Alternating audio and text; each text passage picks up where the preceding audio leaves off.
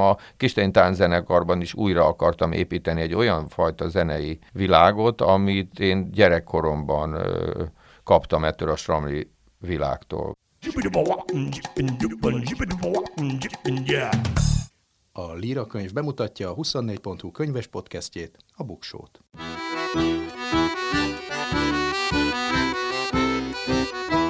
Ez itt a Buksó, olvasásról, könyvekről, mindenféle jóról. Én Nyári Krisztián vagyok.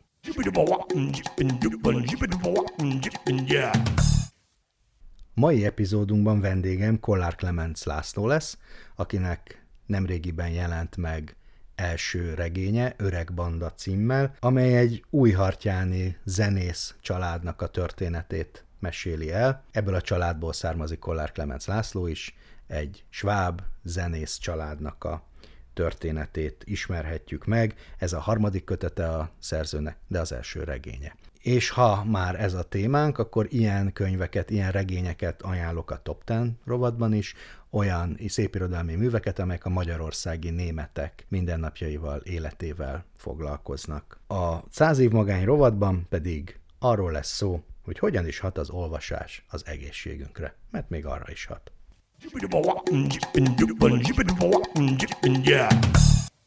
Száz év magány. Számok a sorok között, érdekes adatok a könyvek világából. Most direkt olyan adatokat gyűjtöttem össze, amelyek arról szólnak, hogy milyen jótékony hatása van az olvasásnak az egészségünkre. Ezt ugye mindannyian tudjuk, hogy a könyvek azok így úgy gazdagítják a, az életünket, de arról kevesebb szó esik, hogy az egészségünket is előnyösen befolyásolják. Mondok is néhány példát. A Yale Egyetem közegészségügyi karának kutatói által öt éve végzett kísérlet azt állapította meg, hogy azoknak, akik rendszeresen olvasnak könyveket, 20%-kal alacsonyabb volt a halálozás kockázata az elkövetkező 12 évben, mint azoknál, akik nem olvastak. Ez elsőre nagyon furán hangzik, de tényleg így van. Méghozzá kifejezetten sok embert vontak be ebbe a kísérletbe, 50 év felettieket, tehát ahol egyáltalán ez releváns. 5635 fő részvevő volt, akiknek az egészségi állapotát és az olvasási szokásait vizsgálták, és az derült ki, hogy ez a különbség, már hogy akik olvasnak, azok tovább élnek, ez egyébként etnikumra, iskolai végzettségre, meglévő egészségi állapotra, vagyoni helyzetre, családi állapotra való tekintet nélkül megmaradt ez a különbség. Az talán nem olyan meglepő, ami a következő ilyen adat, hogy az olvasás elősegíti a jobb alvást. De nem csak úgy, hogy belealszunk egy könyvbe, ami velem elő szokott fordulni, hanem több kutatás is bizonyítja, hogy lefekvés előtt, hogyha 20 percet legalább olvasunk, akkor jobb minőségű alvásra számíthatunk. Ha viszont például filmre alszunk el, akkor rosszabbra sokkal pihentetőbb, hosszabb alvásra számíthatunk, hogyha előtte nem egy digitálisan ránk zúduló adathalmazt, akár betűtengert böngészünk, hanem egy jó könyvvel fekszünk az ágyba. Mindez a papírkönyv olvasására igaz egyébként, mert az e-book reader ugyan a papírkönyvhöz hasonló tartalmat kínál, de az Amerikai Tudományos Akadémia egy tanulmánya szerint ezek a fénykibocsátó e-olvasók esti használata negatívan befolyásolja az alvási ciklus időzítését és a következő reggeli éberséget is, tehát ha jól akarunk aludni, akkor szépen papírkönyvet olvassunk elalvás előtt. Aztán az olvasás aktivizálja az agyat, és ami ebből a szempontból érdekesebb, hogy élesíti az intelligenciát is. Az agy is csak úgy működik tulajdonképpen, mint minden más szervünk megfelelő gyakorlatokkal frissen és egészségesen tartható, az olvasás pedig mentálisan stimulál, vagyis mozgásban tartja az agyunkat. Tehát az olvasás lényegében arra kényszerít bennünket, hogy koncentráljunk és képzeljük el, ahelyett, hogy csak magunkba szívnánk az információkat a ránk érkező képekben vagy hangokban. Ezért működik másként, mint a film, sokkal bonyolultabb agyi kapcsolatokat hoz létre az olvasás, mint a filmnézés. Azt is mondhatnám, hogy az olvasás az agy vitaminja, és hát ráadásul növeli a szókincset meg a szövegértést, de ezek nem egészségügyi kérdések kérdése. Ami még izgalmasabb, és erre is egyre több kísérlet vezet rá minket, hogy karban tartja az olvasás a memóriát, és csökkenti az időskori szellemi leépülést. Lassíthatja, vagy akár meg is akadályozhatja például az Alzheimer-kór és a demencia lefolyását. Azoknál az időseknél, akik rendszeresen olvasnak könyveket, és olvastak életükben, két és félszer kisebb a valószínűsége annak, hogy kialakul az Alzheimer-kor, mint azoknál, akik nem olvastak. Valószínűleg az ennek az ok, hogyha az agyunkat arra késztetjük, hogy olvasás útján tanuljon meg új dolgokat, az segíthet, hogy az információ feldolgozás az agy természetes előregedésével se tompuljon el. Egy több évig tartó kísérlet eredményei megjelentek a Neurology című folyóiratban, a témának a legfontosabb szaklapja, az Amerikai Neurológiai Akadémia folyóirata. Itt 380 feletti idős férfit és nőt vizsgáltak jó sokáig, és a kutatók azt találták, hogy azoknál az embereknél, akik rendszeresen olvastak, lassabb ütemben romlik a memória, mint azoknál, akik nem. Még akkor is, hogyha egyébként ilyen fiziológiai tünetek, plakkok, elzáródások vagy egyéb agykárosodások jelei megfigyelhetőek voltak náluk is. Úgy tűnik, hogy az olvasás jelentette mentális stimuláció az segít megvédeni a memóriát és a gondolkodási készségeket. Ezek az eredmények alátámasztják a mentális funkciók úgynevezett kognitív tartalék hipotézisét. Ugye ez az elmélet azt mondja, hogy olyan mentális kihívást jelentő tevékenységek, mint az olvasás, segítenek fenntartani és felépíteni az agysejtek közötti kapcsolatokat. Az élet késői szakaszában ezek a kapcsolatok segítenek kompenzálni az Alzheimer-kor, vagy a demencia, vagy egyszerűen csak az öregség által okozott agykárosodás, ezáltal segítik a memória és a gondolkodási képességek megőrzését. De ami még érdekesebb, hogy a olvasás azok a, az a fiatalok memóriáját is javítja.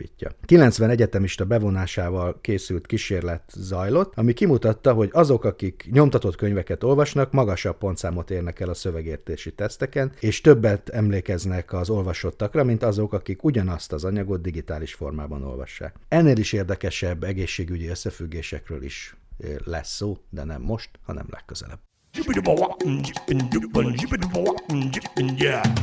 Könyvemberünk ezúttal Kollár Clemens László. Abból az alkalomból, hogy megjelent Öreg Banda című regénye, ami egyben az első regényed is. Kicsit beszéljünk ennek a műfajáról, ez részben egy családregény, de közben egy településnek is a regénye, hogyha van ilyen, hogy településregény, de persze mindenki mindenkivel rokon, tehát mondjuk ez a kettő nagyjából ugyanaz. Ugyanakkor művészregény is, ez is egy létező műfaj, ahol a zene segít a túlélésben, és a művészetnek nagy szerepe van, de közben egy, egy elég viharos sorsú kisebbségnek is a, a regénye, meg egy kicsit nevelődési regény is. Te hogyan határoznád meg, hogyha tömören kéne meghatározni? Több generációs családregény. Azt hiszem, hogy így. Tehát, hogy ö, aztán az összes dolog, ami, amit itt most felsoroltál, az ö, nagyon fontos része az egésznek, és ténylegesen fontosak azok a részek, ahol ennek a falunak, Újhartjának, ennek a sváb kis közösségnek az életét, az ünnepeit, a hétköznapjait, a ruházatát, a ételeit, vagy bármit leírok, és fontos pihentető ez. Az egész könyvre nézve is, mert nagyon sok az anyag szerintem, szóval szerintem elég vastag az anyag ahhoz, hogy az ember ezen a vastag anyagon így levegőt tudjon kapni, ahhoz jók ezek az időszak, ezek a kis periódusok, ahol, ahol meg lehet pihenni egy éjszakán keresztül főtt malacfejen, meg ilyen, ilyen hangulatokon. De hogy családregény, tehát hogy én azt gondolom, hogy családregény, ami tulajdonképpen egy családi zenekarnak az alakulása és annak a, az élete és a, a, ennek az egész zenekari zsáknak, amiben dalok vannak, hangszerek vannak, emberek vannak, akik együtt a zenekarban együtt működnek, és fellépések vannak, ahol a zenekar és a, a falu és a közösség együtt van. Szóval, hogy ennek az egésznek a folyamata tartja össze ezt a családregényt, de igazán, igazán a családról szól. Persze nehéz szétválasztani a zenekart, Nagyon meg a családot, meg a, meg a falut. Te magad is Újhartyánban nőttél fel, és ha jól emlékszem, eredetileg a gyerekkorodról szerettél volna írni. Hogy lett ebből aztán mégis egy családregény, amiben ugyan szerepelsz, de hát a, a legvégén egy nagyon rövid ideig jelensz meg a regényben. Igen, a gyerekkorom műanyagkerti székek élete után az volt egy nagy kérdés, hogy mivel folytassam ezt az egészet, hogy folytassam ezt, azok, azok az írások, illetve ott két novella is jelent meg, új természetírások név alatt, és, és hogy valahogy ezt az új természetírásokat folytatom, azóta is születtek ilyenek, és születtek ehhez tartozó írások. Közben meg izgatott az, hogy, hogy akkor egy kicsit visszanyúlni tényleg, és egy kicsit így feltérképezni azt a múltat, amiből én jövök, és ami nekem nagyon meghatározó minden dolgomra, tehát a zenei dolgaimra, a dalaimra, így az írásokra, az egész életemre, ahogy, ahol élek, ahogy élek, és amit kiválasztok magamnak mint minden a világból, és megpróbálom ezt átadni a környezetemnek és a családomnak is, szóval, hogy valahogy finoman őket is ebbe így benne benne tartani, vagy legalábbis éreztetni, hogy, hogy nagyon jó egy bableves után babos tésztát enni, és akkor ehhez persze elmondom, de hát ez évtizedek óta elmondom, hogy a babos tészta az egy svávétel, és hogy a nagymamám ezt pénteken főzte, mert pénteken bőjt volt, és akkor babot ettünk, szó, stb. stb. Szóval ezek a történetek nálunk mennek folyamatosan. Tehát, hogy, hogy igazán en, erről az örökségről szerettem volna írni, és azokról az őrült napokról, azokról az őrült szélsőséges, ma úgy mondom, hogy szélsőséges nyarakról, hogy úgy volt szélsőséges ez számomra, hogy tényleg azok a gyerekek akkor még, és ez szerintem nagyjából még a 70-es években egy magyar faluban ez így működött, mint ahogy működött előtte 50 évvel vagy 100 évvel is, hogy a gyerekek így nappal ki, ki voltak csapva a faluba, és enni jöttek csak haza. Szóval mi is enni jöttünk haza, és mezitláb voltunk egész nap, és gyakorlatilag minden este, nem azért, mert hogy minden este fürödni kell, hanem egyszerűen olyan szinten koszosak voltunk, hogy meg kellett, hogy mossod. Tehát így nem mehetünk az ágyba, olyan szinten retkes volt a lábunk. Szóval minden. Ez az egész dolog hozott magával valami olyan Hát én azt gondolom, hogy, hogy tapasztalat, szóval, hogy mi, mi így a saját bőrünkön keresztül tapasztaltuk meg a veszélyes dolgokat az életben, a, a veszélyes gödröket, a szakadékokat, a, mindent, az ég a világon mindent, és tényleg én többször úgy feküdtem le este a, a nagymamámnál, hogy hogy én holnap nem megyek ki a, az udvarból se, tehát a kapun nem megyek ki, aki hogy a házból kények, de az udvar, maximum az udvarba megyek, és olyan szép ruhát fogok venni, amit a nagymamám mond, és úgy fogok vis, szóval kész, hogy én nem akarok ebbe az életveszélyes kinti világba többet lenni, mert hogy átéreztem, hogy ez mennyi. Szóval, hogy úgy, amikor egy gyerek úgy megijed, hogy azt érzi, hogy, hogy egyrészt nincs ott semmi felnőtt, és azt érzi, hogy na most a következő pillanatban akármi történhet, és ez az akármi benne van az, hogy valami nagyon durva dolog. Szóval az, az borzasztó ijegységgel és ilyen félelemmel tölt el, töltött el, és ez sok ilyen, vagy több ilyen van, azt mondom, hogy állandóan ez volt, de hogy több ilyenbe beleakadtunk azért időnként, és tök érdekes, hogy ebben a helyzetben egy gyerek, hogyha így jól dönt, akkor egy életre jól dönt egy, egy ilyen nagyobb döntésben is, vagy szóval, hogy valahol ott tényleg olyan szinten bele, tehát ezt nem lehet elmondani, nem mondhatja el a szülő, hogy fiam, ezt ott ekkor ezt így csináld, mert nem fogod. Nem lesz ott senki, aki majd ott megmondja. És szóval, hogy ez többek között, na ez is nagyon fontos, és ezen kívül persze nagyon sok minden más. A, a zene, a lakodalmak, az ünnepek, a templom, a templomi ö, misék, a, a, ott érdelek, mint bérma, bérmáló, szóval, hogy így Szóval az, egész, az egésznek a, a, a 70-es években nagyon tartották az ünnepeket ebben a faluban, azt hiszem szerintem egyébként máshol is, és, és azok az ünnepi körök, amik ö, évszázadok keresztül mentek, azok, azok még jelen voltak. És, és egy hosszú volt, mondjuk egy húsvét, az nagyon hosszú volt. Tehát egy, egy húsvét az elindult, lementünk mondjuk. Tehát az lementünk, ez az, hogy én nem ott születtem, hanem a szüleim költöztek föl Budapestre, ők első generációs ilyen pestiek, akik állandóan visszavágytak, és akkor amikor csak lehetett, mentünk vissza, és ö, lementünk mondjuk, tehát ö, amikor tudtunk, vagy bennünket már levittek, és akkor a, mondjuk egy húsvéti készülődés, akkor a, nagy, a, a nagymamám az egész héten sütött már, tehát hogy készülődött arra, az, arra a hétvégére, amikor aztán nagyon sok vendég, jön, vagy rokon jön, és, és meg, meg lesz utána az egésznek a szertartása, és akkor ezt, mint gyerek, hogy végig kíséred kettő szerdát, az, hogy éppen ma misül, abból te mit csinálsz, az, abból te, te fogod a diót pucolni majd csütörtökön délőtt, és ott ülsz egy asztalnál, egy ilyen teraszon, egy ilyen, ott mereted egy ilyen kaszálógép, vagy cséplőgép, és valahogy azért ez még a, ez még a 70-es évek, aminek a vizuális környezete is még sokkal természetesebben jelen volt a régi vizuális környezete, vagy a század el, múlt század elejé paraszti kultúra tárgyai, meg minden azok ott, szóval ott van, és akkor tisztítod a diót, és akkor így belesodrod szépen egy, egy húsvétba, és aztán utána te is tudod nagyon jó, hogy mikor kell fölvenned majd a szépinget, és akkor, szóval ez egész dolog és erről akartam írni, az, erről a gyerekkorról, mindenéről erről, ennek a gyerekkornak, és akkor közben merült föl igazán az, hogy, hogy ennél tágabb dolog lenne magáról az öreg bandáról írni, és az én zenei, a családomnak a zenei útjáról, úgyhogy hogy így indult el az öreg banda.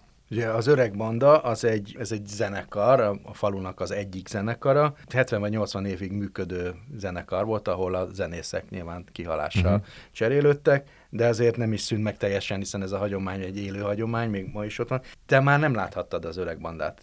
Megszűnt a 60-as években, Igen. tehát legfeljebb csecsemőként láthattad volna, ha Hát már úgyse igazán, de hogy, hogy azért ez érdekes, hogy ugye a, a családi vonal, mert hogy a Kaldenekker család alapította az öreg bandát, és nagyjából próbálta a családba tartani a zenészeket. És, és ez így ment egy miten 50 évig, aztán a 900-as évek, 920-as években indultak el más zenekarok is. Tehát az volt a lényeg, hogy a faluban volt egy gazdagkör nevű kocsma, ahol a bíró, a gazdagabb parasztok, a tanító, stb. stb. Ez, ők, az ő kocsmájuk volt. Volt egy iparos kocsma, és volt egy zselér kocsma, és a gazdakörnek volt az öreg banda a zenekara, de viszont a, a gazdakörnek a zenekara nem játszhatott az iparosok kocsmájába, szóval az iparosok meg rájöttek, hogy nekik is kell zene, és akkor így csináltak egy iparos. És az iparos kocsmát is a, egy család vitte, magát a kocsmát, így az a család elkezdett valahogy próbálkozni, zenélni. Ö, azt nem tudom, hogy ilyen szinten hogy lehet, hogy egyszer csak egy kocsmáros meg belefúj egy trombitába, és rájön, hogy neki van érzéke ez, de hogy ez úgy néz ki, hogy ez működött. És ugyanígy a Béla kocsma, tehát a Béla kocsma, a Zselére kocsmája, ott is alakult egy zenekar, és aztán ezek a zenekarok nem hogy rivalizáltak, mert nem volt egy kérdés, tehát hogy három külön világ volt, ahova maximum, mint zenész, mondjuk egy iparos család gyereke, az maximum, mint zenész mehetett el, így mondjuk a, mint Kaldenekker a gazdakörbe zenélni, de hogy ő nem tartozott egyébként a gazdakörbe, tehát ő a gazdakörből nem kereshetett magának csajt, vagy ott nem szedhetett föl egy nőt abba a kocsmába, hanem akkor ő a zenélés után elment az iparosok kocsmába, a sen kocsmába, és akkor ott nézte a lányokat, hogyha éppen akkor a kocsmában voltak lányok, meg különben iszonyú, tehát akkor verekedés, stb. stb. ment, ami, ami amúgy is volt egyébként, és érdekes, hogy a maga, tehát hogy én ezt gyerekként hallgattam azért a nagyapámtól rendesen, hogy az, ez a, tehát ez a Herkot ö, család, ami a könyve van, az a, az, az én Clemens családom igazán, és hogy ténylegesen ezek elég büszke egy társaság társaság lehetett, tehát hogy tényleg, tényleg ez egy, egy valós történet, hogy, a, hogy úgy lettek ők hergotok, hogy nagyjából a, a faluba érkezésük körül valahol egy ilyen kaszáláskor, vagy valami munkán, kinti munkán, ott dolgoztak az emberek, majd a két herkot, aki tényleg egy hatalmas volt, és már, hogy gondolom a többi svábhoz képest viszonylag magas volt, és olyan robosztus emberek voltak, és akkor szeretek verekedni, és, és akkor kifeküdtek a fűre, és kiterültek, és azt mondták, hogy ők az Isten. Illetve az egyik azt mondta, hogy ő az Isten, a másik azt mondja, hogy ő meg a Nepumuki. És akkor ettől kezdve, a, ráadásul így mind a kettő Clemens volt, és így a, az egyik Clemensnek a vonala lett a Hergot család, és a másik meg a Nepo, egy darabig Nepomuki családnak szok, írták, de hogy hogy ez ténylegesen volt, jelen volt, és aztán ezek verekedtek ott össze-vissza, de nem minden családtagot, de mondjuk az, például nagyapámat nagyon tisztelték már, hogy a munkabírás, és a, szóval ő nagyon sokat tett a falunak, és nagyon sok házat felépített. Nem minden testvére volt ilyen. Ez négy generáció jelenik meg a, a regénybe, és ahogy itt az előbb ö, mesélted, egy csomó történet egyszerűen a családi történetárból. Ö, nagyszülőktől jutott jutott el hozzá, de azért egy kutatómunkát is kellett végezned, hogyha jól értem. Igen, igen, Ez igen. Hát, hát tulajdonképpen azért egyrészt volt az, az én nagy adatközlőm, az a nagynéném. Édesanyám nem él már egy pár éve, és az, az ő test tulajdonképpen az egyetlen élő létező testvére, aki korban is az édesanyám. Szóval, hogy ő átvette az édesanyám, bizonyos értelemben átvette az édesanyám szerepét. Ez valóban állítólag már gyerekkoromban is megvolt, mert amikor a házuk előtt elmentem, akkor rendszeresen rámordított, hogy rám kiabált, hogy hova mész, mert tudta, hogy a kakucsirétre fogok menni, és ott valamit vagy dinnyét lopni, vagy gyújtogatni, vagy valamit ott, szóval, hogy valamibe. És akkor kontrollálgatott így, hogy így mondjam, de hogy ez már úgy ér, érezhető volt akkor is, és, és most aztán erősen ez van, szóval, hogy én, én, én lemegyek azóta gyakran hozzá, és akkor beszámolok az, élet, szóval az életemről, hogy mi van velem, hogy van, és mint, mint anyám. Megerősít dolgokban, vagy gyengé dolgokban, és, és aztán ő kezdett el mesélni a, így az öreg bandáról, és akkor így hozzájártam egy éven keresztül, amikor csak erről erről beszéltünk, csak a családról. Ő gyerekkorában is nagyon érdeklődő volt, és nagyon, nagyon odafigyelt a dolgokra, és nagyon jó a memóriája, ő azt is tudja, amit a falu nem tud, sokszor többet is. Tehát például most lementem halottak napján, és akkor nagyon örül a kicsi néni annak, hogy ez megszületett, és hogy ez volt. De azért volt egy kemény fél évünk, amikor nem beszélt velem egyáltalán, mert az első száz oldalt megmutattam neki, nagy örömmel, hogy akkor most az, amiről beszéltünk, az most már itt hmm. tartok, és akkor utána nem hívott három napig, és három napig a temetőt járta, hogy, hogy bocsánatot kérjen a felmenőktől, hogy a Lacika miket ír róluk. És aztán nem volt hajlandó, tényleg te egyáltalán nem volt hajlandó, úgyhogy az unoka testvéremmel kommunikáltam, hogy szerintem mikor mehetek már a kicsi nénihez, vagy mikor lazíthatjuk fel, még most nem, még, és ez így ment karácsonyig, amikor vittem neki egy virágot, és akkor valahogy egymás ölébe, vagy szóval átkaroltuk egymást, és sírtunk. De akkor is azt mondta, hogy Lacikám, de olyan hülyeségeket ne írjál, hogy a Kaldenecker házzal szembe a Lauterházot, mert nem a Lauterház van a Kaldeneckerrel szemben, hanem a nem tudom milyen ház van, és amúgy is ez, ez nem valós ez a történet. Szóval, hogy mentek ezek, az, és, és ő ezen nagyon-nagyon mélyen megsértődött. És aztán ez elmúlt, és akkor jött az, hogy tényleg elolvastattam direkt a nővéremmel, elolvastattam az unoka nővéremmel, hogy, hogy nehogy valami olyasmi legyen benne, ami igazán meg, te nem akarok senkit megsérteni meg, szóval ami, ami valakinek fáj, főleg a nagynénémnek, és akkor így ö, belendült a falu, úgymond, szóval szeret, már várták ezt a könyvet, és sokan meséltek, sok családban még elmentem, és ö, meséltek a történetekről, és ezt megérezte a kicsi néni, és akkor enyhült ez az egész, és akkor attól kezdve majdnem minden rendben volt, annyival nem volt teljesen rendben, hogy azóta nem beszéltünk történetekről. Tehát, hogy körülbelül itt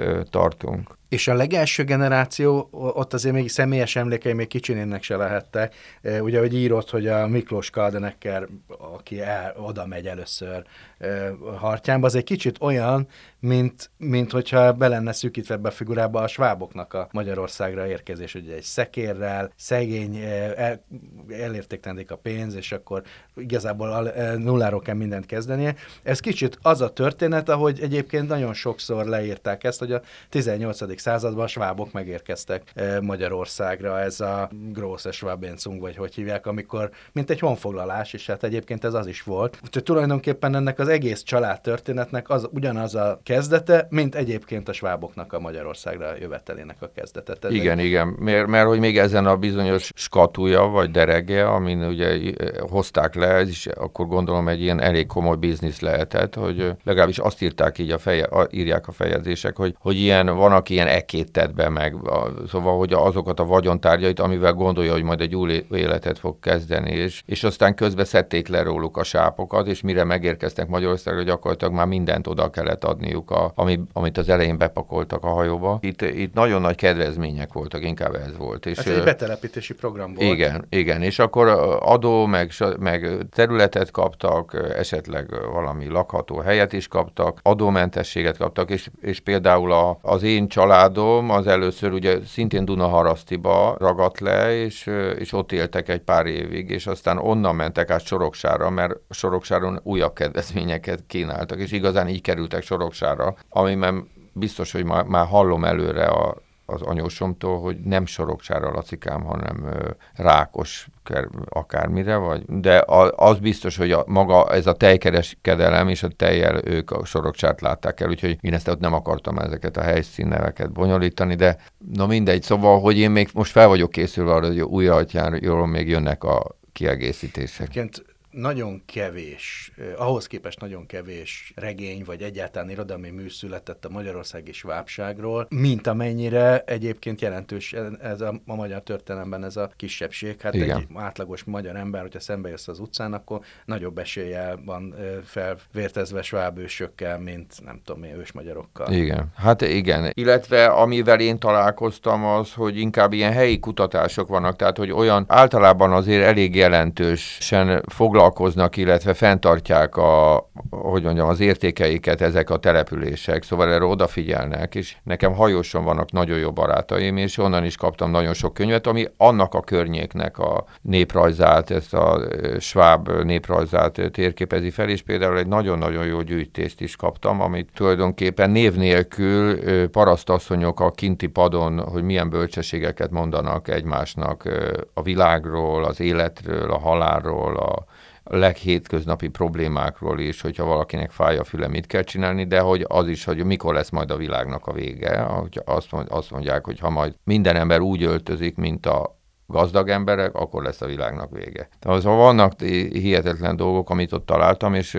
amit be is építettem, de hogy ez, ez valószínű tényleg egy ilyen nagyon szép, nagyon erős, vastag olyan, olyan eredet, abból akár a, még ebből a germa, germán mitológiai anyagból is eredet, vagy onnan is történetek átszűrődtek, biztos vagyok benne ennélkül, ez nem létezne. Amit így nyomokban, mondom, fel lehet leelni, de tényleg igazán ebben nem nagyon foglalkozott még így senki, vagy nem sokan. Igen, ez abból a szempontból ez az újhartyáni történet a teregényedben nem egy tipikus vábfalunak a története, itt nem volt Volksbund, vagy nagyon kicsi Igen. szerepe volt, és ezért aztán nem volt kitelepítése. Tehát azért a legtöbb sváb, virágzó sváb közösségnek az lett a vége, hogy az Igen. ottani lakosokat kitelepítették, új hartyán vagy hartyán pedig megúszta. Eh, pedig megúszta. Egy másik dologról, amit egyébként már Úgyhogy ki... körbe, bocsánat, csak közben a, a családom, tehát a, konkrétan az édesanyám, a kicsi néni, meg az apukám, a nagy, nagymamám, nagypapám rajta volt ezen a listán. Csak aztán a falu össze, vezetősége összefogott, egyébként nagyon egyszerű, szép történet, benne van a könyvben, összefogott, és volt egy befolyásos ember örkényben, vagy Dabason, és az segítette, hogy a, ebbe a faluban ne legyen sok hektoliter bort föl kellett ezért szekereken vinni Budapestre, de hogy, hogy ez itt ne legyen.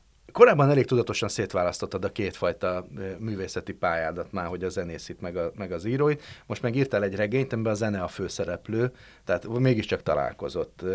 Változott valami, hogy, hogy váltottál? Igazán nem akartam magam belekeverni ebbe, szóval ennek tény, ezt azt gondolom, hogy ez tényleg az öreg bandának annyira meghatározó a története, és annyira érdekes e, a felütése eleve, hogy hogyan indul, hogy ez tőlem teljesen függetlenül meg tudom írni, és magamtól teljesen le tudom választani, szóval, hogy nem kell, hogy én ebbe benne legyek. Egy nagy dilemma volt egyébként, hogy, hogy valamilyen szinten mégiscsak jelenjek-e meg, a, mint Lackó, mert engem új, egyébként új, új engem Lackónak hív, és erre, erre is például utóbbi években dö, döbentem rá. De hogy mennyire legyek én benne, meg mennyire lehessen ére. Tehát végül is ezért is állt meg a történet aztán a 70-es évek, tehát a 60-as évek végén, ahogy az öreg banda lecseng, és nem mentem bele abba, hogy, hogy ott vagyok én, mint gyerek, és aztán, hogy én mit kezdek ebben az egésszel. Úgyhogy közben egyébként tényleg az öreg banda tehát amikor elkezdtem írni az öreg bandát, először a gyerek történeteimet kezdtem én, és van, van egy, egy induló anyag erről,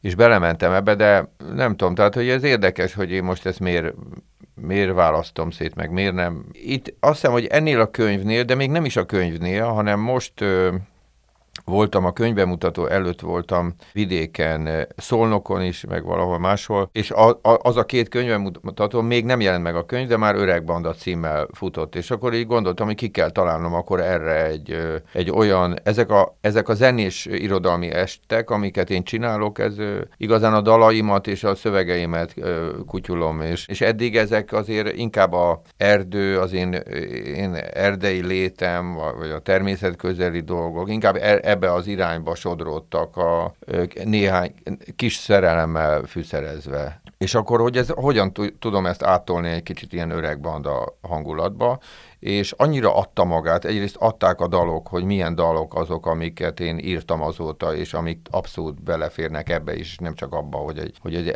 hogy valaki mennyire szereti a növényeket, és akkor, és akkor volt egy ilyen, konkrétan a koncert alatt gondoltam, hogy el kell játszanom a végén a Cyber gyereket. Amiről kiderült számomra a könyvemutatón, hogy ez teljesen illeszkedik ebbe a Sramli zene hagyományba. Igen, Tehát igen. ez egy rendes, vábrezes banda, igen, és el tudja igen. játszani, és akkor olyan lesz. Igen. Te gondoltál, hogy ez onnan jön? Azt hiszem, hogy tudtam. Hogy most zenei hagyomány, azt nem tudom, tudtam szerintem, igen, mert akkor pont egy olyan időszakom volt, akkor költöztem én ki vidékre, és Budapestről, és akkor újra építettem új hartyánt, csak Szentendrén a házunkban.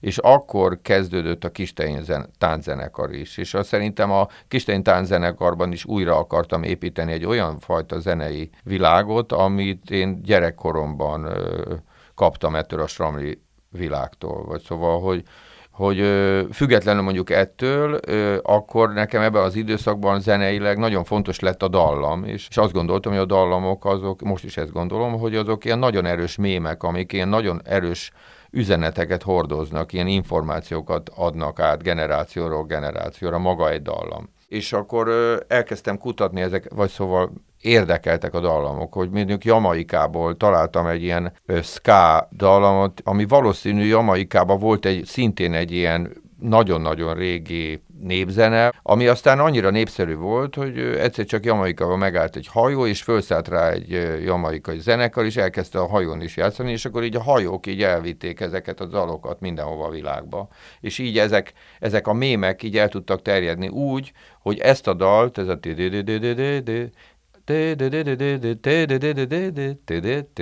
szóval, hogy mindegy, de hogy ezt a dalt az, a, a mi sváb zenekarunk is játsza.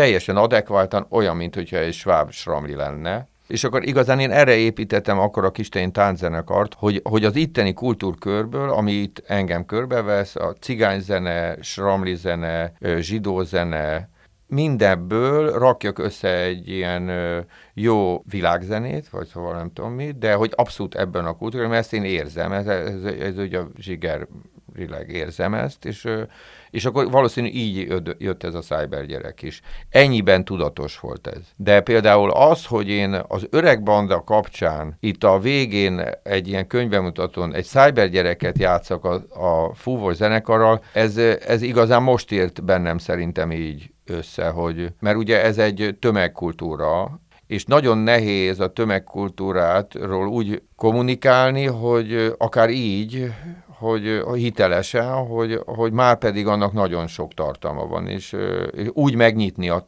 tehát mondjuk úgy hangszerelni egy ilyen nagyon egyszerű dallamot, vagy úgy, úgy tálalni, vagy hogy, hogy, hogy megérezzék az emberek ennek a súlyát. Ez nem egy egyszerű ügy zeneileg. És éppen ezért maga a cyber sokszor, tehát én, én például volt, amikor a Gödörben a a 2000-es évek végén már annyira ráült a Kisténtán zenekar a Cyber gyerek, hogy én akartam egy olyan koncertet csinálni, ahol elégetjük a Cyber gyereket, és megválunk tőle. A Lehocki Karcsival ezt kitaláltuk, hogy majd mit égetni fogunk ott Cyber gyerek zászlót, vagy nem tudom. De hogy szóval, hogy ez, ez egyszerre teher is volt, hogy, hogy, hogy az ember ott, ott áll egy olyan olyan dologgal, amire igazán majd, hogy nem mindenki nyitott, vagy ha nem is nyitott, akkor megosztja, de hogy nem tud elmenni mellette, és ez nagyon meghatározza a zenekart, és én sokszor meg akartam válni ettől a meghatározottságtól, és most valahogy itt a könyvben ezt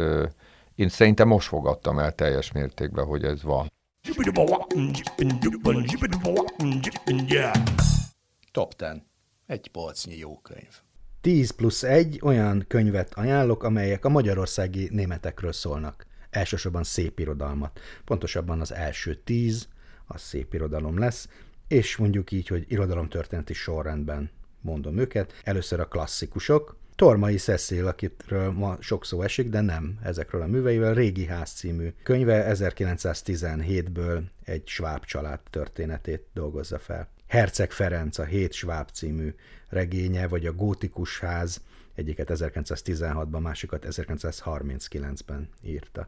Kicsit közeledve a modern korhoz az időben, Gion Nándor, a Latroknak is játszott című regényét ajánlom, amely a Szent Tamáson a vajdasági svábok életét mutatja be. Része a Virágos Katona című kötetnek, ami a magvetőnél jelent meg nem olyan régen 2018-ban. Kortárs szerző Balog Robert, akinek Schwab Evangelium című könyve 2001-ben jelent meg, és ennek aztán két újabb része is megjelent. Tehát a Schwab Evangelium 2001-ben a kortársnál, a Schwab Legendarium 2004-ben, a Schwab Diárium pedig 2007-ben, és úgy tudom, hogy hamarosan megjelenik egy új átfeldolgozásban a szerzőnek ez a trilógiája. A nagyszékei svábokról is szól Beher Iván az Elhagyott falu című könyve, mi az Abóvónál jelent meg 2010-ben. Itt egy nagyvárosi férfi életét, gondolatait mutatja be ebbe az új környezetbe, ahol részben egy svábok lakta falu lakóival is megismerkedünk. Kicsit kilóg a sorból, de mégis ide tartozik Herta Müller lélegzethinta című regénye, amely eredetileg 2009-ben jelent meg német nyelven, 2010-ben pedig magyarul is a Kartafilusnál. Ez a nagyszebeni németeknek, tehát nem sváboknak, hanem szászoknak a, a sorsát dolgozza fel. Kicsit a sorstalansághoz szokták hasonlítani, hiszen itt is egy elhurcolt kisfiúnak a szemszögéből látjuk a történelmet. Hartman Miklós a Széna illata című könyve. Magánkiadásban jelent meg Nagy Kanizsán 2017-ben, és már elkészült a folytatása, a környei svábok életét mutatja be, az Örömóda című regény, és ez pedig 2019-ben szintén magánkiadásban. Kerekes Anna megszépítés nélkül egy sváb család hányattatásai az Adlibrumnál jelent meg 2017-ben, és ma is beszerezhető. 2019-ben jelent meg Kovács Juditnak a kiváló regényén, ezt nagyon szeretem, Hazátlanok címmel, ez egy dokumentumregény, és Kés Márki német család életét dolgozza föl, 20. századi történet. Végül pedig ABC sorrendben végül Závada Pál Wanderer című regénye, ami a Budaörsi svábok életéről szól, több évszázadot átemel, átölelő történet, a Magvetőnél 2020-ban jelent meg. Legvégül pedig egy összefoglaló munkát ajánlok, Pichler Anita Svábok, Honnan indultunk című könyve, szintén az Adlibrum kiadónál jelent meg tavaly, azaz 2020-ban.